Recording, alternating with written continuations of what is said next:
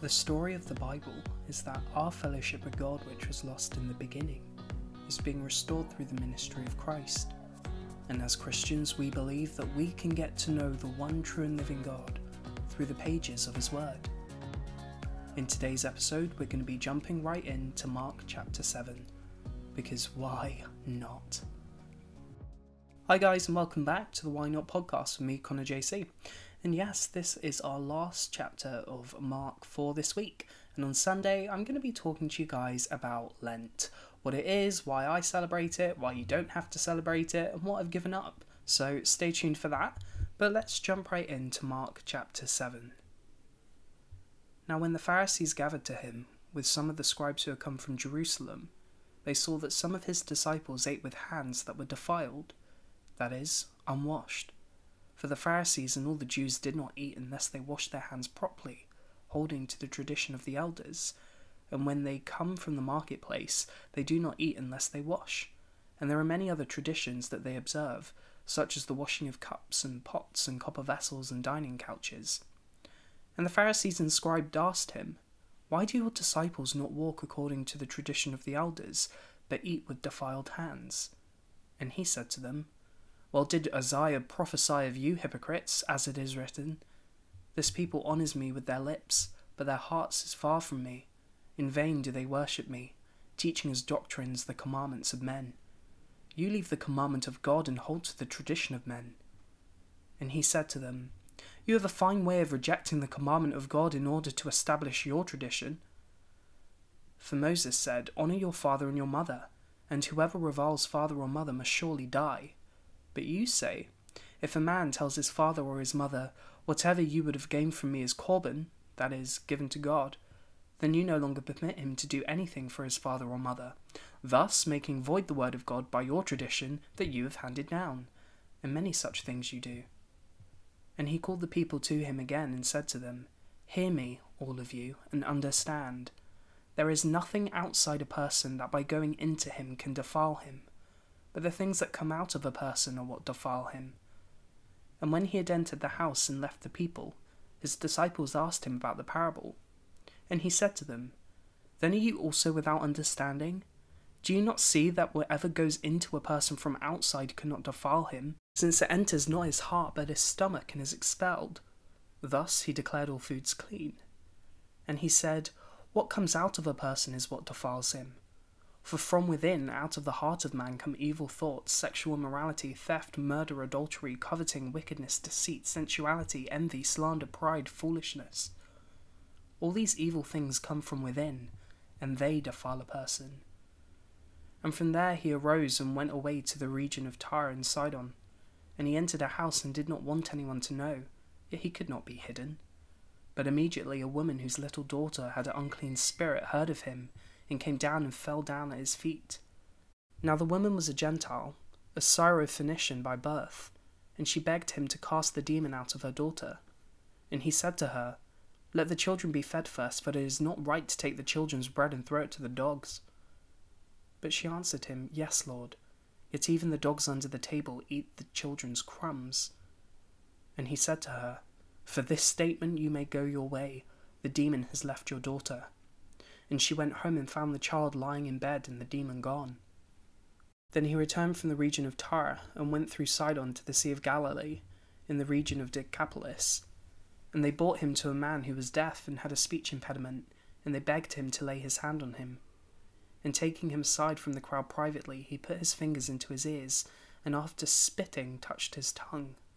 And looking up to heaven, he sighed and said to him, Ephphatha, that is, be opened and his ears were opened, his tongue was released, and he spoke plainly. And Jesus charged them not to tell anyone. But the more he charged them, the more zealously they proclaimed it. And they were astonished beyond measure, saying, He has done all things well. He even makes the deaf hear and the mute speak. Amen.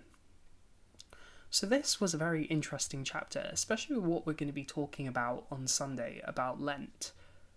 So, the first kind of half is talking about kind of traditions that the Pharisees are now holding above the Word of God. They're taking all of these kind of traditions and things that they've learned, things that they should kind of do, just more as a wisdom call, more as things that just should be done, And they could probably have biblical reasons to back it up, but they're kind of twisting what they know to be true and making that a commandment instead of focusing on the commandments. And Jesus is saying, like, this is exactly what Isaiah was saying about you guys. You guys are honoring me with your lips, you're saying all of these things and declaring all this stuff in my name, but your hearts are far from me. You're worshipping me, but you're teaching doctrines which are commandments of men. They're not things that I have explicitly said. And don't we kind of do that in our own lives? Don't we come up with our own routines and put them over kind of actual heart wrenching authenticity in our walk with God? Don't we turn kind of spiritual disciplines into kind of a bondage instead of a way of being free to kind of love God and experience kind of what it means to be in His Word and prayer and just approaching that throne room of grace? And that bit where Jesus is like declaring all foods clean, it's so significant because he's making this point that they're so concerned about the outside. They're so concerned about what people see, what they kind of come across as, and kind of this this pretense of being outwardly clean means that they're inwardly clean. Doing the right things means that their heart's in the right place. And Jesus is like, no, these things aren't what defile you. He attacks the heart and says the only way your heart will be defiled is from within. And that must have been so shocking for them because that undermines their whole kind of religious system. And it undermines ours too when we take our eyes off the cross, when we start depending on ourselves and on our efforts rather than the finished work of Christ on the cross. We fall into this putting kind of the doctrines of men above the doctrines of God. So, yeah, I just found that super, super interesting. And I guess in part, this is what Jesus means when he's saying that he hasn't come to abolish the law, but to fulfill it.